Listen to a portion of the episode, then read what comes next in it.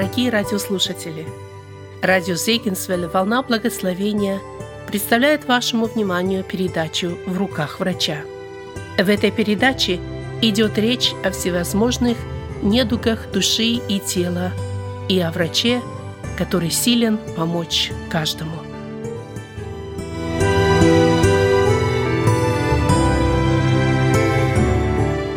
Жить, невзирая на обстоятельства – Работа с нереалистическими ожиданиями. Мы с Эми встретились в Германии, когда я служил в армии. Мы там поженились и провели медовый месяц в Италии в Риме. Рим был для меня как Диснейленд. Я изучал историю этого города в школе на протяжении многих лет. Латинский язык был моим любимым предметом, и я был даже президентом латинского клуба. У меня холодок пробегал по спине при мысли, что я побываю в Колизее или в Сикстинской капелле. Поэтому возможность посетить Рим во время медового месяца была редчайшей возможностью, которая может представиться в жизни. Первой достопримечательностью, которую мы посетили, был Колизей. Он был таким, каким я его и представлял. Сердце у меня билось от восторга. Я мог ходить по его ступеням и стоять на том самом месте, где первые христиане были отданы на съедение львам. Вместо того, чтобы степенно шествовать, я бегал по ступеням, чтобы еще сильнее ощутить дух истории. Эми не следовала за мной. Она стояла на самом верху ступенек. И когда я попросил ее спуститься вниз, она отказалась. В тот день лил дождь, и на арене Колизея было множество луж. Эми не хотела присоединиться ко мне, потому что не хотела испортить свои новые туфли. Да это же просто смешно, подумал я. Я хотел, чтобы мы вместе разделили это необычное переживание. Я стоял в центре великого исторического памятника, а Эми ждала меня где-то в стороне. Я не так представлял себе это. Я предполагал, что Эми также жаждет увидеть Колизей, как и я. Я был разочарован. Хуже всего было то, что я не мог понять, почему она так заботится о своих туфлях. Судьба Эми была совершенно иной, чем у меня. Она росла в небольшом поселке на Украине во время войны. Отца ее арестовали и отправили в Сибирь. Мать Эми старалась как могла, чтобы только прокормить семью. Было очень трудно достать самые разные вещи. Зимой Эми приходилось сидеть дома, так как у нее не было обуви, чтобы выйти во двор. Однажды ее маме удалось выменять зимнюю обувь на сушеные фрукты. По этой причине в семье Эми с особым тщанием относились к обуви. Семья просто не могла позволить себе купить новую пару обуви или приобрести дополнительную пару, чтобы та подходила под другую одежду. Каждый в семье носил обувь до тех пор, пока она не изнашивалась полностью. Я же вырос в такой обстановке, что если туфли испачкались, то я мог купить новую пару. И так возник конфликт. Те туфли, что были на Эми в тот день в Риме, были особенно ей дороги. Она без сомнения не хотела испортить их в самом начале медового месяца, и она надеялась, что я понимаю это. В результате я рассердился на нее, а она рассердилась на меня. То, что, как я полагал, должно было стать запоминающимся событием нашего медового месяца, обернулось первой семейной ссорой. Сейчас, когда я вспоминаю об этом случае, я понимаю, что у обоих из нас были нереалистические ожидания по отношению друг к другу. С моей точки зрения, Эми должна была также интересоваться историей Рима, как и я, а она считала, что я должен понимать ее желания и сочувственно относиться к ним. Едва обстоятельства сложились не так, как мы предполагали, и мы не оправдали ожиданий друг друга, мы сразу же рассердились друг на друга. Откровенный взгляд на нашу человеческую природу. Как и наши чувства, нереалистические ожидания по отношению к жизни и по отношению к другим людям не являются чем-то необычным. Мы вступаем в этот мир с представлением о том, что все и вся должны сделать нас в этом мире счастливыми. По природе своей мы эгоисты. Позвольте мне привести пример. Наблюдали ли вы когда-нибудь за маленьким ребенком? Вскоре становится очевидным, что ребенок считает себя центром вселенной. Все вокруг должны служить ему и удовлетворять все его желания. Когда голодный ребенок просыпается ночью, ему не приходит в голову мысль: "Мама, наверное, спит, она устала. Подожду-ка я до утра, чтобы она смогла немного отдохнуть". Нет. Ребенок кричит, визжит, пока кто-то не придет и не успокоит его. В процессе становления мы узнаем о том, что нужно делиться с другими, нужно ладить с людьми. Но наша человеческая природа все равно остается эгоистичной. Если мы честны перед самими собой, то все мы должны сознаться в том, что, в общем-то, считаем себя великими людьми, нужды и желания которых стоят выше нужд и желаний других людей. Павел дает точное описание этого состояния в послании к Ефесянам. «И вас, мертвых, по преступлениям и грехам вашим, в которых вы некогда жили, по обычаю мира сего, по воле князя господствующего в воздухе, духа действующего ныне в сынах противления, между которыми и мы все жили некогда по нашим плотским похотям, исполняя желания плоти и помыслов, и были по природе чадами гнева. Наша естественная модель жизни следовать желаниям и помышлениям нашей греховной плоти и следовать им по принципам мира и духа, господствующего в воздухе. Наша человеческая природа не следует по Божьему пути, не следует по помышлениям Божьим. Пророк Исаия говорит нам: "Мои мысли не ваши мысли, не ваши пути пути мои", говорит Господь. Поэтому нет ничего необычного, что мы относимся к жизни не так, как того хочет Бог. У всех у нас есть неправильные мыслительные модели. В тот день в Риме я неправильно думал об Эми, а она неправильно думала обо мне. После многолетнего опыта работы с людьми я пришел к выводу, что наши неправильные мыслительные модели подразделяются на две категории. Я уже рассказывал вам об одной о нереалистических ожиданиях. Другая категория неправильно установленная зависимость. Понимание этих сторон нашего мышления является исключительно важным для жизни, невзирая на обстоятельства. Давайте подробнее рассмотрим каждую из этих сторон. Сделаем мы это в этой и последующих главах.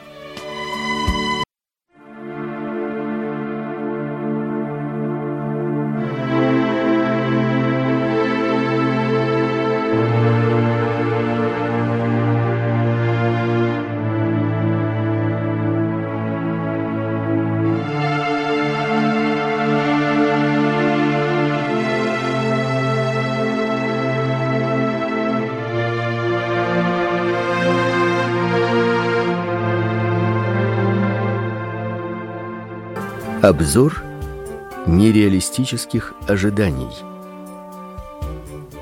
Нереалистические ожидания появляются тогда, когда мы начинаем воспринимать жизнь не такой, какой она является на самом деле, а такой, какой мы ожидаем и хотим ее видеть. Обратите внимание на то, что я сказал, какой мы хотим предыдущих главах мы видели, что наш способ мышления влияет на наши эмоции и на наше поведение.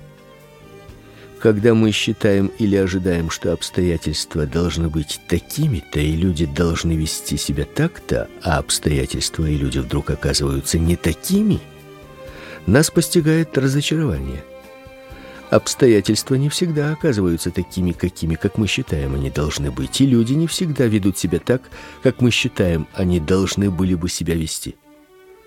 Когда мы проходим по жизни с такими нереалистическими представлениями, то мы начинаем следовать лжи сатаны. Мы начинаем верить в действительность, которая не существует и которая постоянно подводит нас. Пример собрание нашего школьного класса по случаю 25-летия окончания школы. Я поехал туда и ожидал увидеть всех точно такими же, какими они выглядели в школе. Впечатление было отрезвляющим. Все мои соученики значительно постарели с того времени, когда я последний раз видел их. Давайте сейчас исследуем основные типы нереалистических ожиданий и посмотрим, как они воздействуют на нас. Все должны любить меня. Это нереалистическое ожидание появляется у нас в раннем возрасте – Многие из нас выросли в такой атмосфере, когда наши родители, родственники или друзья говорили: "Ты самый замечательный малыш, единственный на свете. Ты такая замечательная личность". Это в свою очередь приводит нас к мысли: если я самая замечательная личность в мире, единственный, единственная в мире, то как я могу кому-то не нравиться?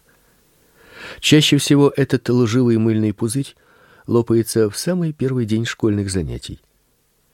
Но не только дети оказываются жертвой такого способа мышления. Во взрослых этот способ мышления также хорошо заметен. Служители начинают свое служение в церкви с представлением о том, что все должны любить и уважать их. Как можно не любить человека, который всю свою жизнь посвятил служению Богу и людям?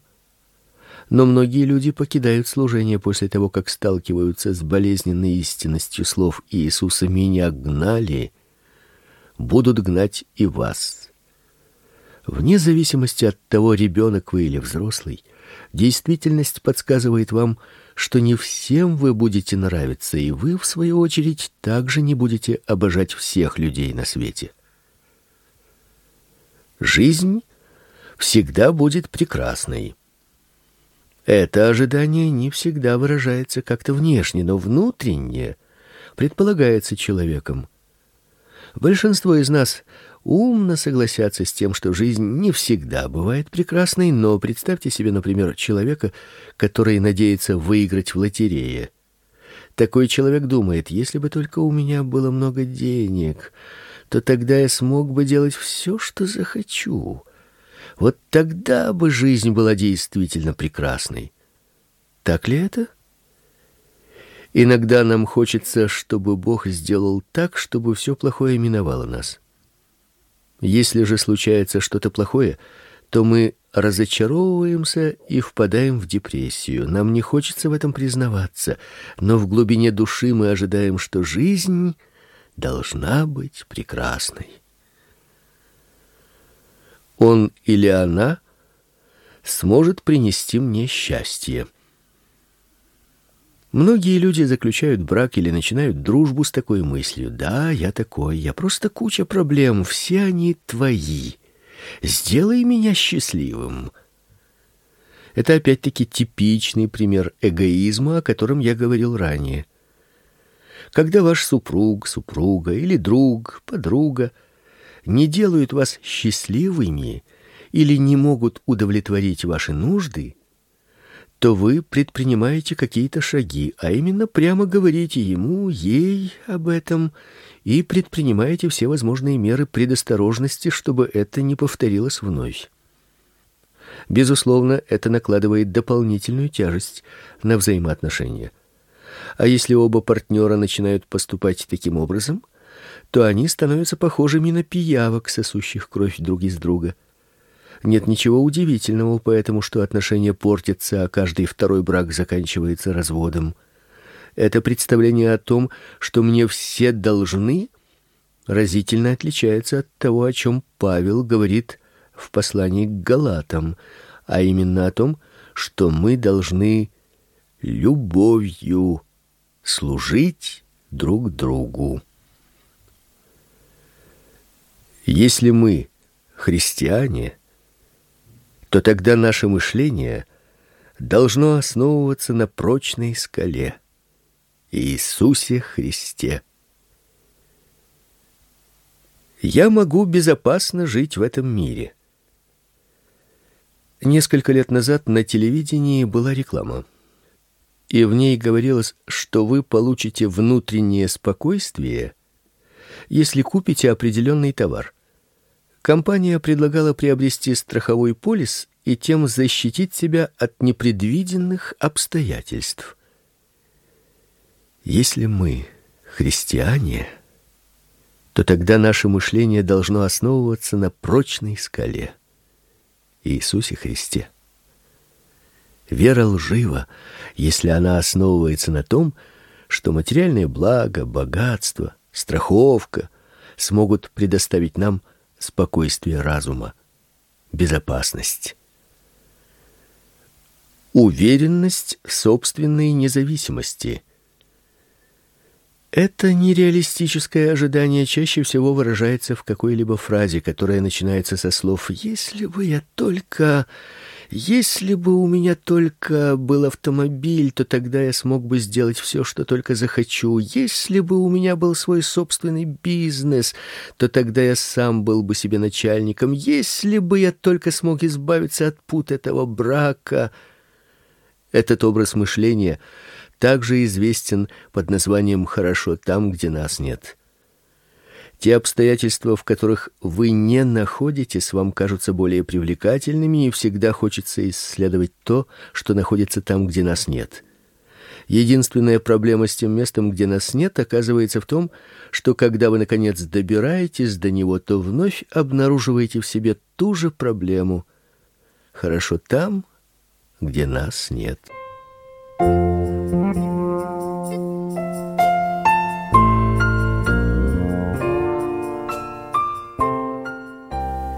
Мои дети просто совершенство.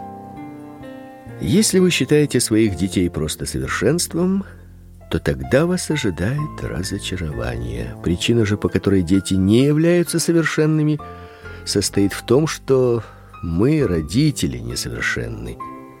Как и у нас, у детей есть греховная природа. Почему же мы ожидаем чего-то другого? Принять эту истину довольно сложно для многих родителей – мы можем признать, что она соответствует действительности, когда речь идет о чужих детях, но к своим детям она неприменима. Именно поэтому сегодня родители под руку ведут своих детей к психотерапевтам. Мама считает, что ее сын, малыш Джонни, добрый и хороший мальчик, но по какой-то внешней причине вдруг начал плохо себя вести, не может сосредоточиться в классе, постоянно вертится – Конечно, некоторые психотерапевты постараются уверить вас в том, что все это ненормально. Это происходит в случае, если вы забыли. Для детей такое поведение совершенно нормально. Они ведут себя так потому, что во всех нас сидит грех. Вера в существование методов быстрого решения проблем – вот это главное ожидание нашего общества. Если что-то сломалось, то мы ожидаем, что это будет немедленно отремонтировано. Если мы заболели, то мы ожидаем, что предписанное лекарство немедленно удалит все симптомы заболевания. Если возникла какая-то проблема во взаимоотношениях, то мы ожидаем, что она исчезнет очень быстро. Мы нетерпеливые люди – если мы не можем получить быстрых результатов, то мы часто начинаем сердиться или чувствовать себя очень плохо. Добрая весть состоит в том, что мы, будучи христианами, не обязаны подчиняться старым желаниям. Они более не господствуют над нами. Все мои старые желания должны в конце концов исчезнуть. Некоторые христиане ожидают, что или сразу после спасения, или в течение некоторого времени старые плотские желания исчезнут и никогда более не возвратятся. В конце концов, мы же сораспялись со Христом. Итак, разве наша плоть не мертва для этих желаний? Нет. Ожидание того, что наши плотские желания исчезнут, путь к постоянному разочарованию. Да, Бог дал нам новую природу, свою природу, но наша плоть не исчезнет, пока мы не умрем и не предстанем перед Иисусом.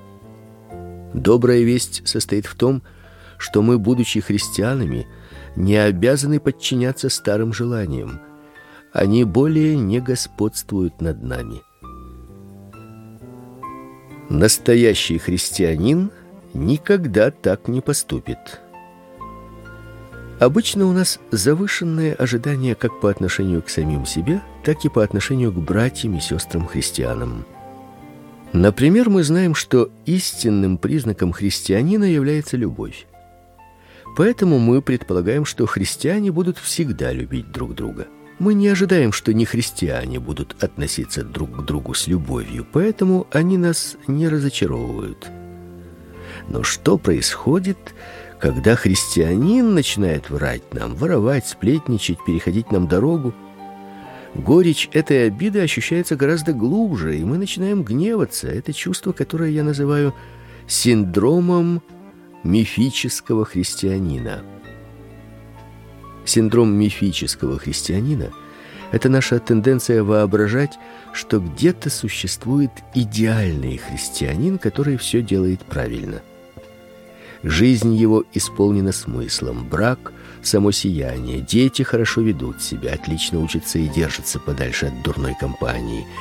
Мы вступаем на путь, ведущий к разочарованию, когда мы начинаем сравнивать себя и всех окружающих с этим нереалистическим стандартом.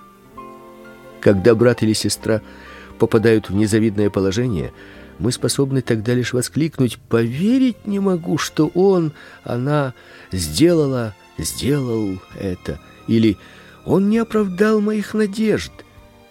И все это происходит от нашего нереалистического ожидания того, что христианин должен быть совершенным человеком. Христианство состоит не в том, насколько хорошо мы себя ведем, но во Христе ли мы. Если бы мы могли всегда действовать так, как надо, то нужен ли нам был бы Христос? Только Он совершенен. И поэтому мы должны жить верой в Него и в Его совершенство. Христианство состоит не в том, насколько хорошо мы себя ведем, но во Христе ли мы. Поэтому не удивляйтесь, когда кто-то совершает ошибку. Он сделал это потому, что так же, как и вы, он живет во плоти. Пока мы живем в этом мире, грех будет пребывать в нашей плоти. Почему мы должны удивляться тому, что христиане ведут себя так, как они не должны были бы себя вести? Уверенность в собственной плоти. Апостол Павел так говорит об этом ожидании в послании к римлянам. Ибо мы знаем, что закон духовен, а я плотен, продан греху ибо не понимаю, что делаю, потому что не то делаю, что хочу, а что ненавижу, то делаю. Если же делаю то, чего не хочу, то соглашаюсь с законом, что он добр, а потому уже не я делаю то, но живущий во мне грех. Ибо знаю, что не живет во мне, то есть в плоти моей доброе, потому что желание добра есть во мне, но чтобы сделать оное, того не нахожу. Доброго, которого хочу, не делаю, а злое, которого не хочу, делаю. Если же делаю то, чего не хочу, уже не я делаю то, но живущий во мне грех. Итак, я нахожу закон, что когда хочу делать доброе, прилежит мне злое – ибо по внутреннему человеку нахожу удовольствие в законе Божием. Но в членах моих вижу иной закон, противоборствующий закону ума моего и делающий меня пленником закона греховного, находящегося в членах моих. Бедный я человек. Кто избавит меня от всего тела смерти? Благодарю Бога моего Иисусом Христом Господом нашим Итак, тот же самый я умом моим служу закону Божию, а плотью закону греха. Испытывали ли вы когда-нибудь нечто подобное тому, что испытывал Павел? То, чего не хочу делать, делаю, то, что хочу делать, не делаю. Обратите внимание, Павел не говорит: "Какой несчастный я человек, а все мои родители виноваты". Он не возлагает вину на то, что все это происходит из-за того, что он холост или постоянно попадает в неблагоприятные обстоятельства. Он просто подтверждает слова Христа: "Без меня не можете делать ничего". Всякий раз, когда мы думаем, что можем совершить что-то доброе без участия силы Христовой, пребывающей в нас, мы обрекаем себя на разочарование. Писание говорит нам, что во плоти нашей нет ничего доброго. Дела плоти перечислены в послании к Галатам: прелюбодеяние, блуд, нечистота, непотребство, идолослужение, зависть и так далее. Только лишь Дух Святой, пребывающий в верующем, может произвести то, чего мы желаем по-настоящему: радость, любовь, мир, милосердие и так далее. Смотреть на события с точки зрения Бога. Поддерживать нереалистическое представление о жизни значит осудить самих себя на жизнь в постоянном разочаровании. Чем более нереалистичны наши ожидания, тем большим будет разочарование, когда мы столкнемся с действительностью. Если же мы хотим развить реалистическое отношение к жизни – то мы должны посмотреть на мир с точки зрения Бога, а не с нашей собственной точки зрения. Бог видит все события такими, какими они являются на самом деле. Он учит нас реалистично относиться к жизни, так чтобы ничто не могло поколебать нас. Многие христиане сегодня находятся в постоянном борении, живут основываясь на своих собственных усилиях, стараясь совершить то, о чем Бог давно сказал «совершилось». Бог создал нас, чтобы мы находились в зависимости. Если мы не зависим от него, то тогда мы просто вынуждены искать кого-то или что-то, от чего мы можем зависеть. Мы завершили обзор нереалистических ожиданий. Сейчас давайте обратимся к тому, как же исправить неправильно установленную зависимость.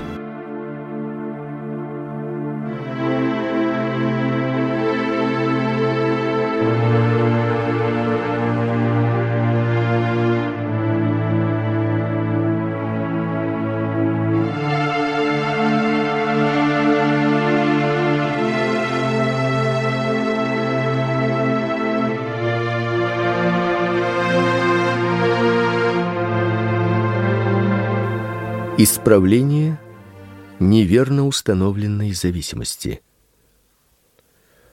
Зависимость считается неверно установленной, когда счастье, смысл жизни, ценность человека зависит от чего угодно и от кого угодно, но только не от Бога.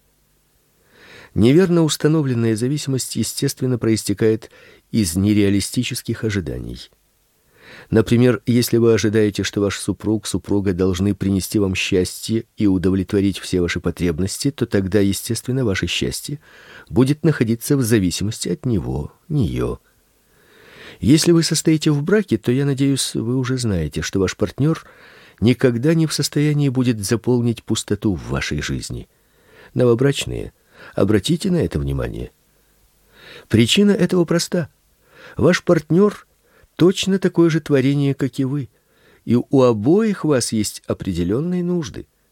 Ни один человек не может любить другого безусловно. Это возможно только в духовных взаимоотношениях с Богом, так как безусловная любовь это нужда духовная. Когда мы имеем безусловную любовь Божию, то тогда мы можем избавить супруга, супругу от обязанностей удовлетворять все наши потребности – только в этом случае мы можем наслаждаться взаимоотношениями друг с другом. В зависимости нет ничего плохого, когда человек зависит от Бога. Как я уже ранее объяснял, Мы с вами сотворены таким образом, что должны зависеть от Бога. Если мы не собираемся зависеть от Христа, который может удовлетворить наши нужды, нужду в счастье, ценности нашего бытия, смысла жизни, то тогда мы естественно начинаем зависеть от чего-то или кого-то. Если только вы начинаете зависеть от какого-либо человека и начинаете полагать, что этот человек может удовлетворить ваши нужды, которые в действительности может удовлетворить только Бог, то тогда вы подвергаете этого человека давлению и стрессу. Человек не может занять место Бога. Если вы зависите от других людей или вещей и думаете, что они могут дать вам смысл в жизни, то тогда вы ставите свою жизнь под их контроль. Обзор типов неверно установленной зависимости. Давайте рассмотрим некоторые примеры неправильно установленной зависимости, посмотрим, каким образом они контролируют нашу жизнь. Деньги. Создается впечатление, что большая часть наших проблем связана с деньгами.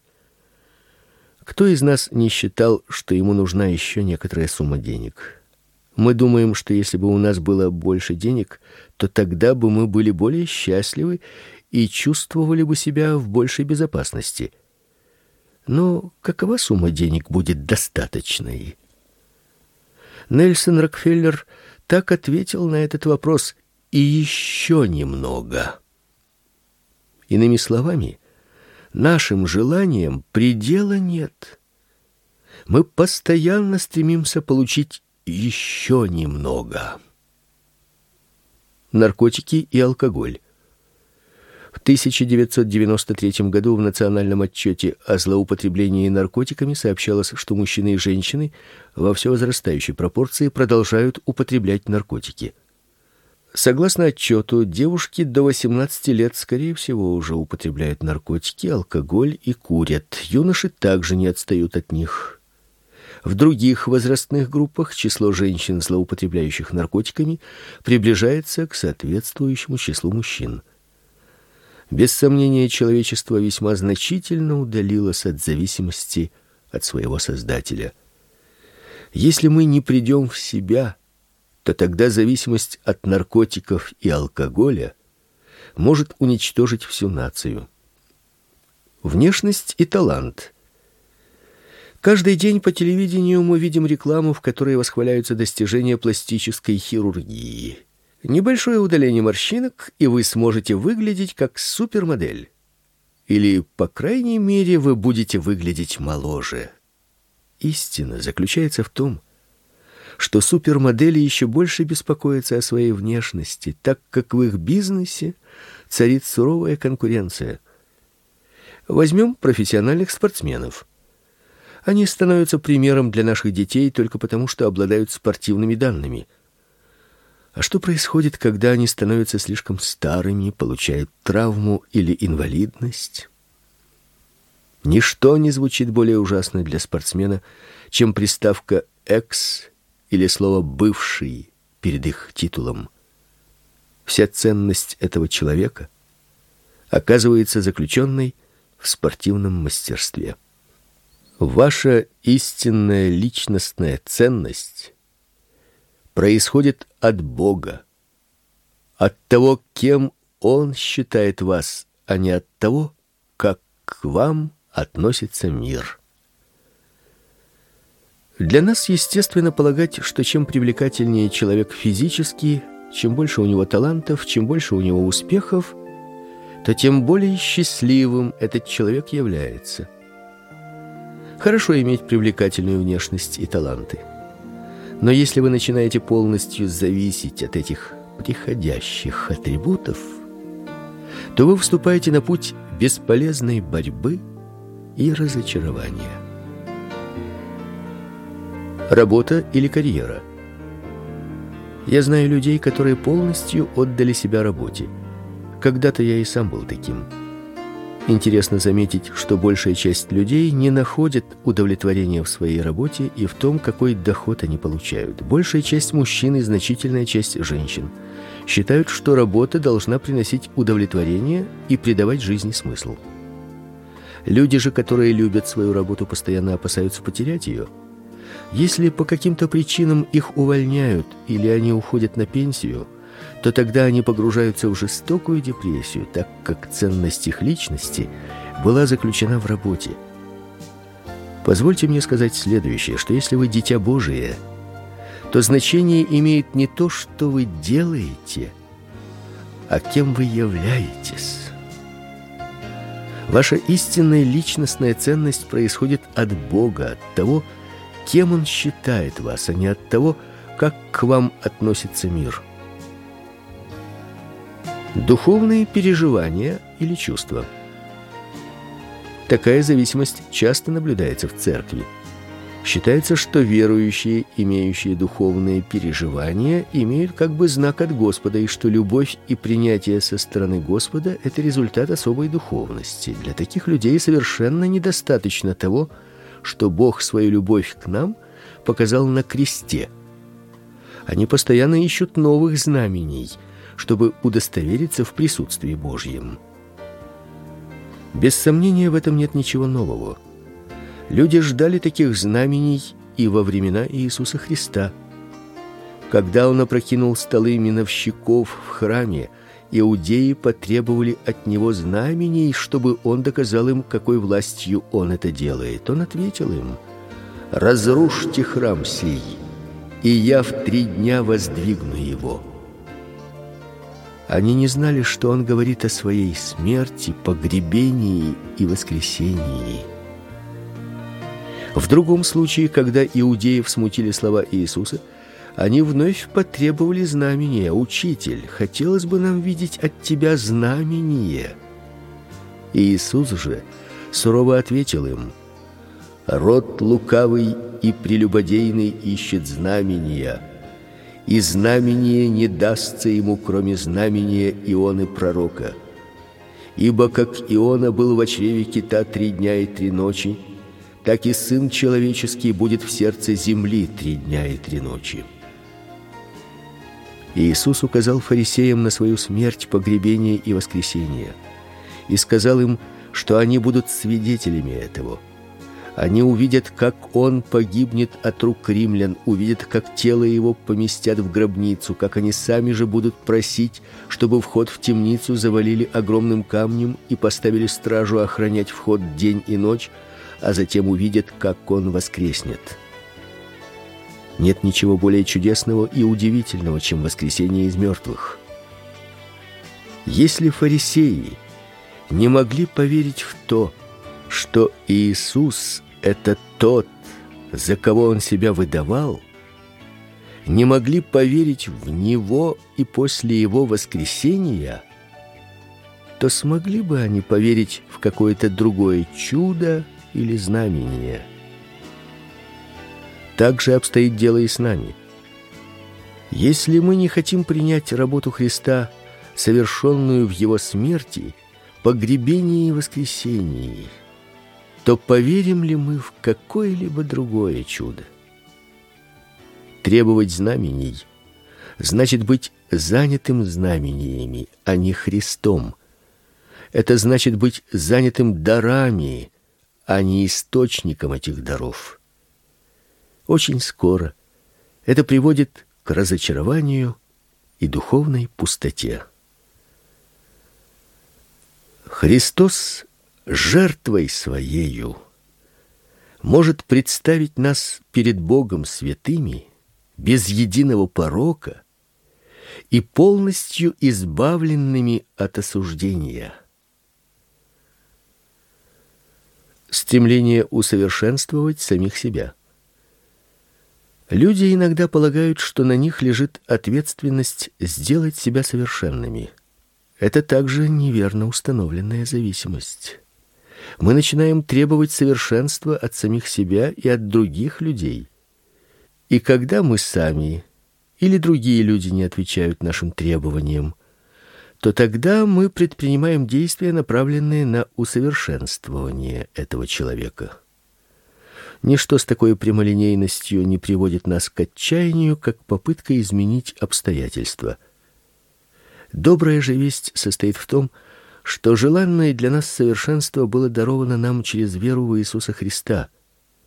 Вы более не обязаны пытаться сделать себя совершенными. Вы уже навечно совершенны. Об этом говорится в послании к евреям, ибо он одним приношением навсегда сделал совершенными освящаемых.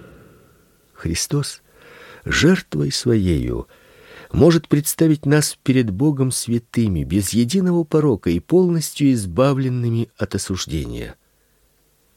Когда Христос сказал на кресте свершилось, то именно это он и имел в виду. А когда что-то совершилось, то тогда оно достигло своего совершенства. Давайте предположим, что во время поездки в Париж я решил совершить экскурсию в Лувр. Прогуливаясь там, я останавливаюсь перед Джакондой Леонардо да Винчи. Картина производит на меня такое впечатление, что я покупаю ее за миллионы и миллионы долларов. Я тщательно упаковываю картину и помещаю ее на стене своего кабинета. Я смотрю на картину и начинаю размышлять. Скорее всего, я мог бы подправить эту картину. Я беру палитру, размешиваю краски и начинаю наносить мазки на Джаконду в своем стремлении усовершенствовать полотно. Но это невозможно, чтобы я усовершенствовал эту картину. В ту же самую секунду, когда я наношу свой первый мазок, я сразу же лишаю эту картину ее прелести. Я не могу сделать ничего, чтобы усовершенствовать ее. Кроме того, все сообщество живописцев подумала бы, что я сошел с ума, если решил усовершенствовать Джаконду. Подобным же образом никто в здравом уме не возьмет Давида Микеланджело с целью его усовершенствования. Никто не будет пытаться переписать симфонию, написанную Бетховеном. Это работы мастеров. Они предназначены для того, чтобы ими наслаждались именно в той форме, в которой они были созданы, и всякие попытки их усовершенствования лишь умалят значение этих шедевров. Когда речь заходит о завершенной работе Иисуса, то часто с нами происходит то, что мы беремся за кисти и пытаемся усовершенствовать его работу но нет ничего, что мы могли бы добавить своими собственными усилиями, чтобы усовершенствовать то, что сделал Он. Он уже все сделал для нас. Через жертву Его мы навсегда были сделаны совершенными. Попытки усовершенствовать других людей. Что происходит, когда мы видим, что люди не отвечают нашим требованиям? Что происходит, когда вещи, которые, как мы считали, сделают нас счастливыми, подводят нас? Позвольте мне рассказать одну историю, которая поможет вам понять высшую степень опасности нереалистических ожиданий и неверно установленной зависимости. Однажды у нас в офисе раздался звонок. Звонила женщина по имени Джоан и просила помочь ей справиться с гневом. Прошло немного времени, и Джоан много рассказала нам о том, как сердита она на некоторых своих друзей-христиан. Они относились к ней совсем не так, как должны были бы относиться. Они были жестокими и недоброжелательными, да и просто они не делали всего того, что должны были бы. В чем состояла проблема Джоан? В сознании у нее находился образ того, как христиане должны вести себя. Джоан хотела, чтобы ее друзья были похожи на группу христиан, которых описывает Лука в Деяниях. У множества же уверовавших было одно сердце и одна душа. И никто ничего из имения своего не называл своим, но все у них было общее – не было между ними никого нуждающегося.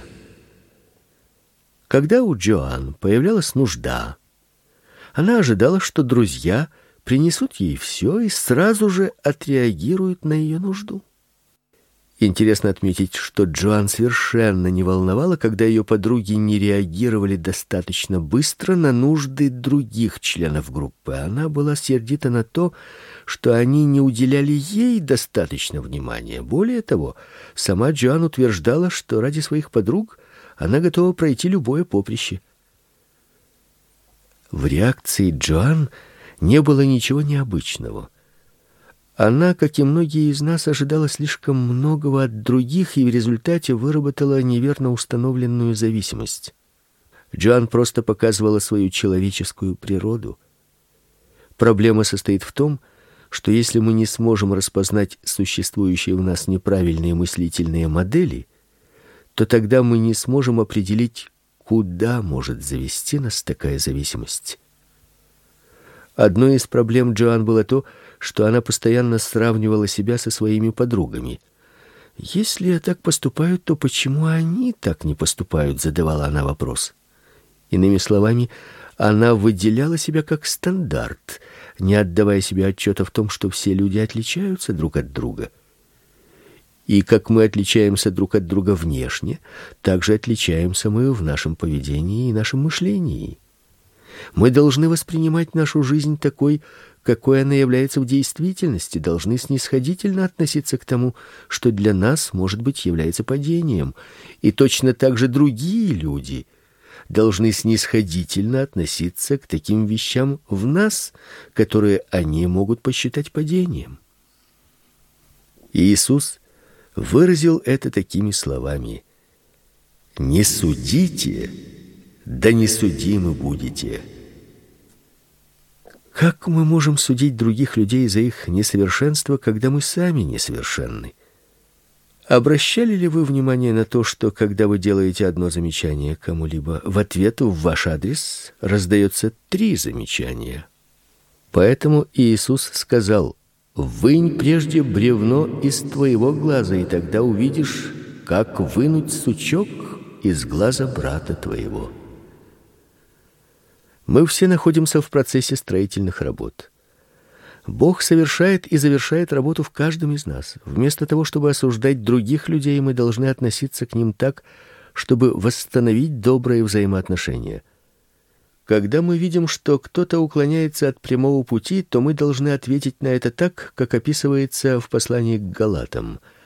Братья, если и впадет человек в какое согрешение, вы, духовные, исправляйте такового в духе кротости, наблюдая каждый за собою, чтобы не быть искушенным. Когда мы судим других людей или сравниваем себя с ними, то происходят две вещи, и обе они не несут ничего положительного.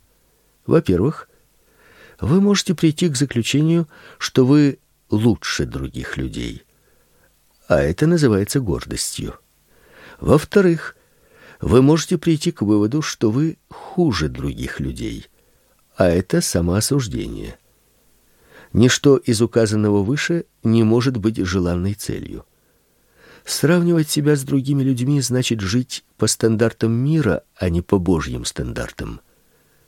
Джоан хотела, чтобы ее подруги были на нее похожи, чтобы и они хотели пройти еще одно поприще ради друга.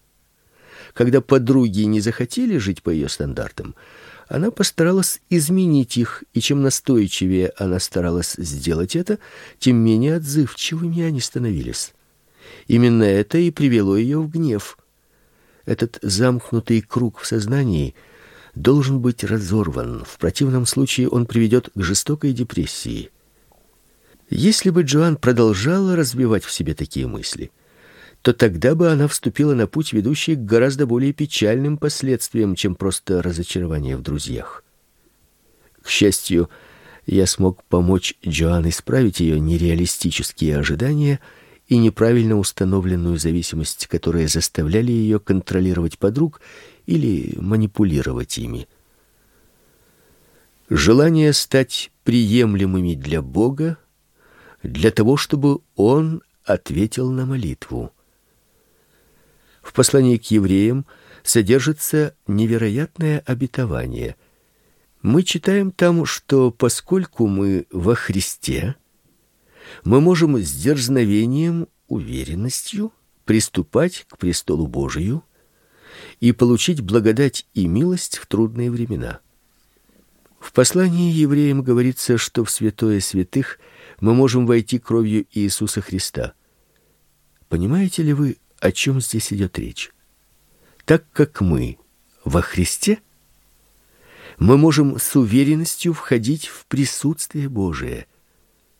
Мы можем подходить к его престолу и называть его Авва Отче. Мы можем просто называть его папой, так как называет ребенок своего любящего отца. К сожалению, многие из нас приступают к Богу как блудные сыновья. Сын потребовал наследства, ушел из дома и все потратил. Позднее, когда он обнищал, он смог получить работу только по ухаживанию за свиньями. Он был настолько голоден, что ел пищу, которую подавали свиньям. В этот момент он никому не был нужен.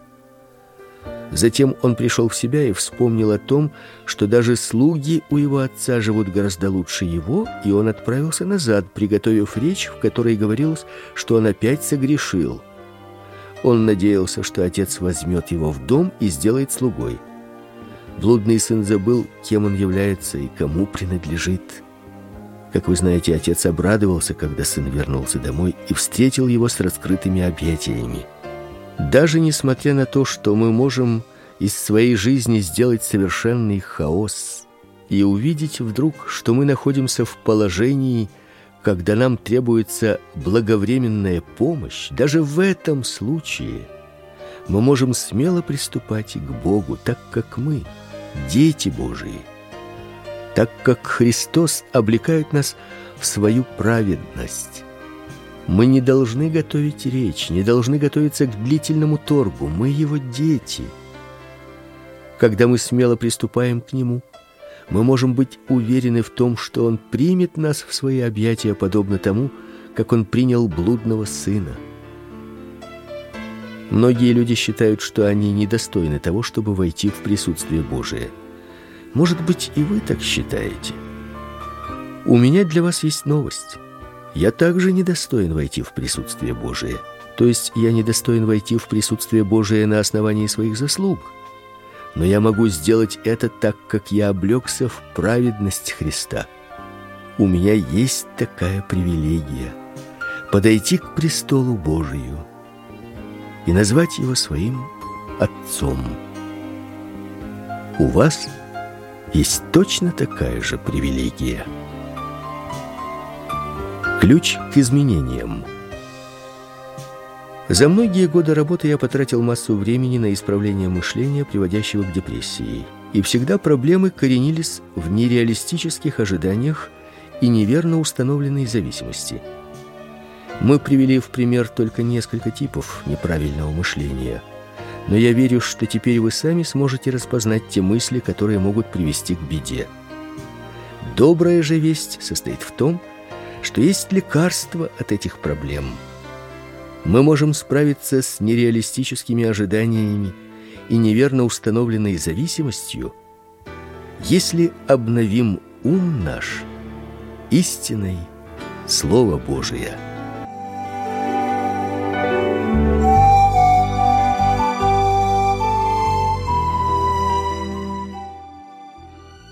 Дорогие друзья, если, слушая передачу в руках врача, вы поняли, что вы нуждаетесь в небесном враче, не медлите и прямо сейчас спросите Бога, чтобы Он помог вам оставить все греховное.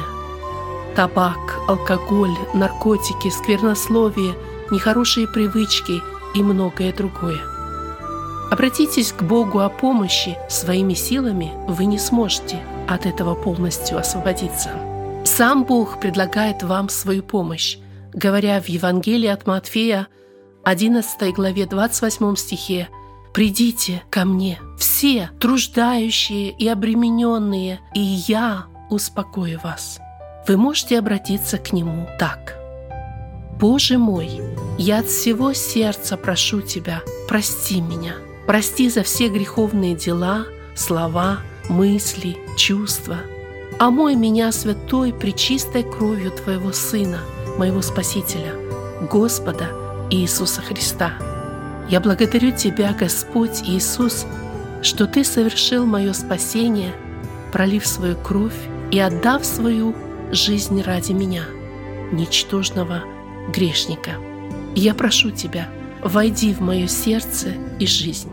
Будь Ты моим полноправным Господином и веди по жизни, пока приведешь к себе на небо. Я отдаю всего себя в Твое распоряжение. Аминь. Да благословит вас в этом Господь, который любит всякого грешника, но не любит грех, и очень желает каждому освобождения от греха и всякой зависимости.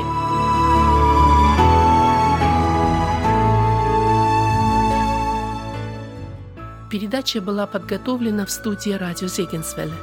«Волна благословения», Detmold, Germania.